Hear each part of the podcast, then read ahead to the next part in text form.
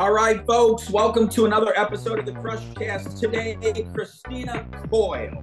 Now, if that name rings a bell, you may have gone to a conference or to an NAF or Honor Guard meeting, and everything's running smoothly. And the reason for that is because of Kristina and her team. Kristina, welcome.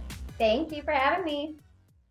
So, can you share with everybody your current role? I know that it did change for years involved with the events team, but how about now?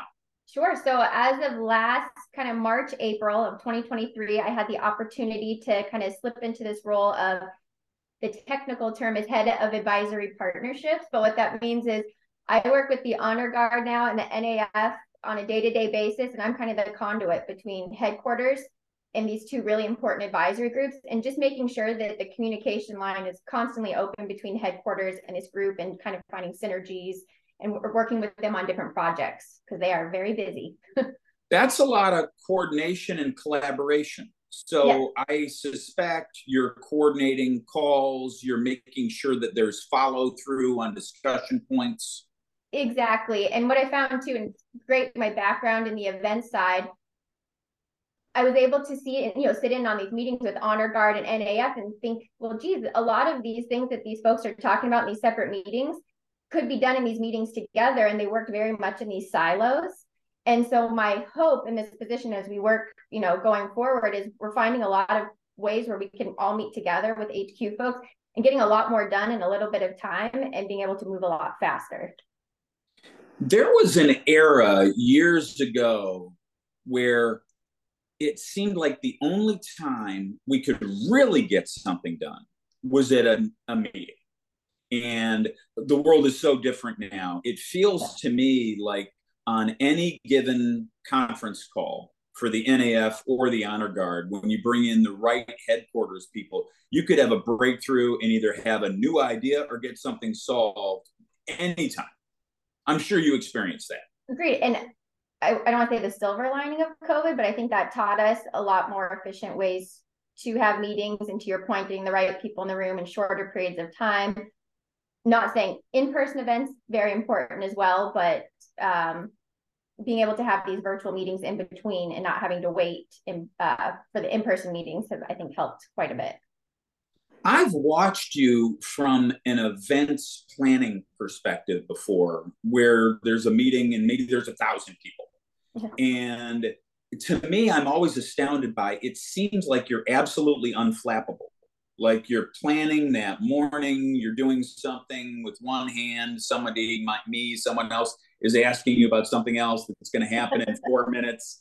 Yeah. What is that like? Like, what is the skill set that enables you to handle all of that juggling and put on that type of show? Um, I would, there's, I think, multiple things, but um, a servant leader mentality, right? So uh, my goal is to just be there to help people so that they can get done what they need to get done. Um, but then having understanding priorities too of what needs to get done. So I keep my phone and if someone asks me to do something, I shoot myself a message and then I just kind of keep track and I you have to be really good at um, cross-checking things, right? And um, keeping yourself accountable. Um, because to your point, I will sometimes have like literally 30 different things going on. So you have to look at that list really quick and say, okay, which things need to get done first and then work your way through it. But by the end of the day, and one more thing is I think not just saying, okay, I'll get that done for you right now, but being very realistic, just saying, I hear you. This is what you need to get done. And I will make sure to have this done by the end of the day or tomorrow, or, you know, just so it's setting realistic expectations so you don't let people down that's a very specific process. Like you've honed that over a period of time. So at every one of these meetings, you're swamped with people that are asking for things, but you've converted it into a process.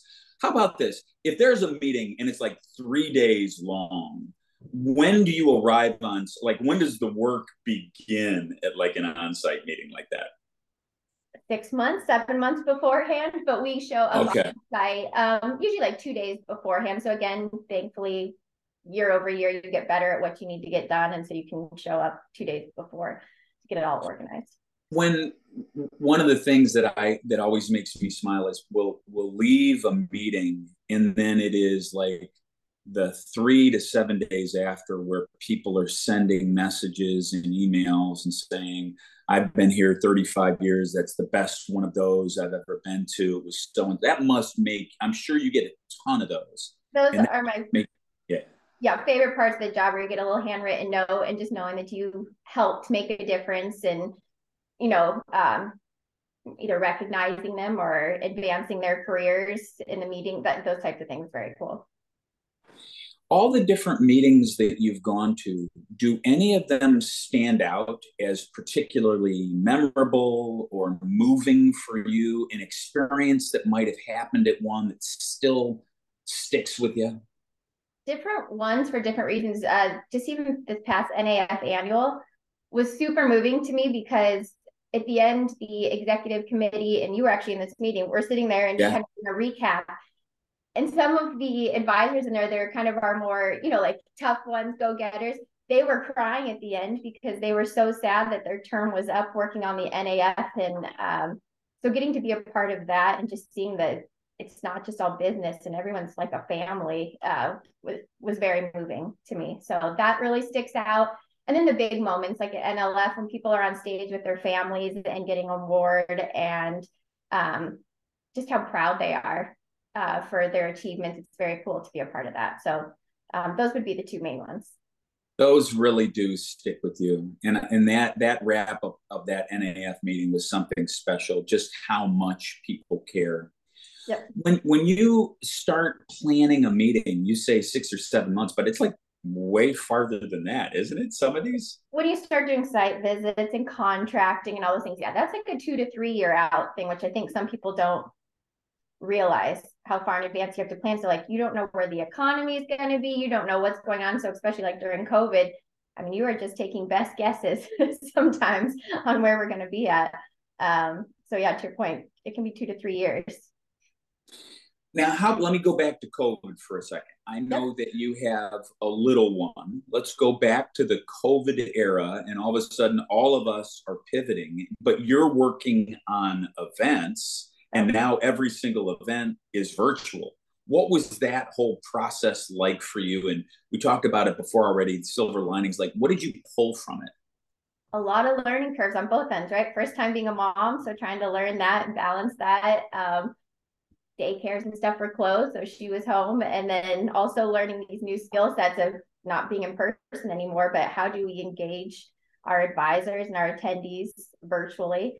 Um, so silver lining, didn't have to travel as much. Um, when I was on the events team, I we traveled probably 65% of the time and it went down to yeah. zero. So that's a big transition, but great when you get to stay home with your kids. So um, I think life balance is a big piece and learning how to just cut it off when you need to to be home and present for that and something i've definitely learned is doing both. When i'm at work now like i am at work i'm focused and then when i'm at home i now don't check my emails or try not to and you know i'm yeah. at home. So i have quality time on both ends. Figuring out how to turn it off. All right i have two more questions for you. First sure. as you reflect on your role and your impact what are you most proud of?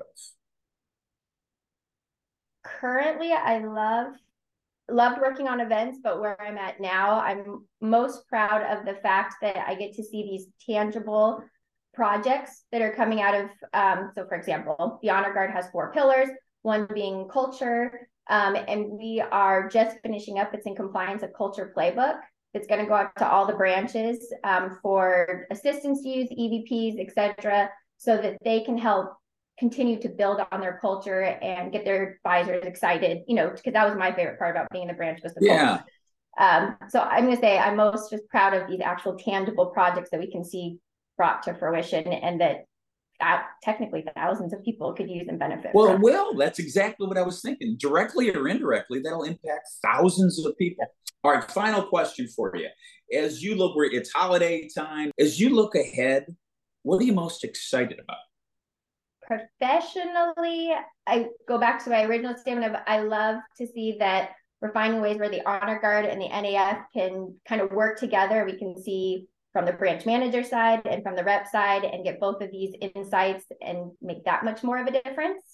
Um, and then from a personal side, I am having baby number two in January. So okay. Excited to round out our little family and kind of find that balance again and keep moving.